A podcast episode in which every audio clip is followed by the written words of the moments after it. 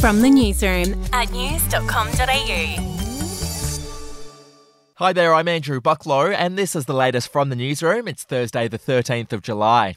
Well, the identity of the BBC presenter who allegedly paid a teenager thousands of dollars for sexually explicit photos has been revealed. It's 61 year old newsreader Huw Edwards, who's been with the network for decades. It was actually his wife who announced his identity in a statement. She said that Huw suffers from serious mental health issues and is currently receiving inpatient hospital care where he'll stay for the foreseeable future.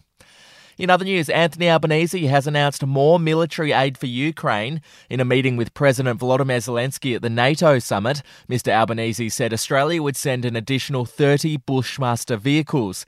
He told his Ukrainian counterpart, Australia will remain with you for as long as this takes for you to restore your sovereignty and repel this brutal invasion. Moving on, Australia's richest couple have announced they've split up. Mining billionaires Andrew and Nicola Forrest have separated after 31 years of marriage. The pair have insisted the split won't have any impact on their business empire.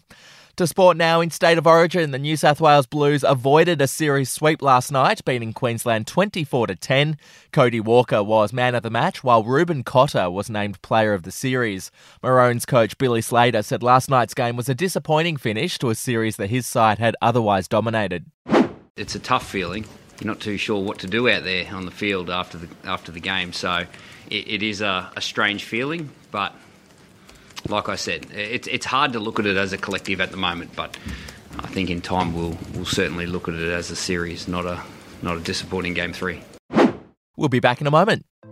Hey, I'm Felicity Harley and I host Healthyish, where we chat to experts, influencers, and people in the know from around the globe to arm you with the knowledge to make healthier decisions for your mind, body, and soul. I think if we're going to be focusing on health, like sleep is probably the biggest component Oh, of that. I, I think sleep is the cornerstone. Like choose the harder option because I've never woken up and gone, I regret that run that I went at 4 a.m. I've never done that. Search for Healthyish and Extra Healthyish wherever you get your podcasts. To showbiz news, the Emmy nominations were announced overnight. Succession, which is available to watch on Binge, is leading the pack with 27 nods, with Aussie Sarah Snook nominated for Best Lead Actress as well. The Last of Us picked up 24 noms, with The White Lotus earning 23. The awards show will be held in September. And finally, British actor James Buckley, who played Jay on The Inbetweeners, has revealed how much money he's earned from sending fans video messages on Cameo.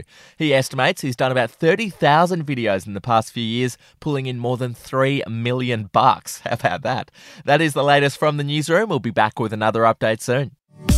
Get the latest from news.com.au.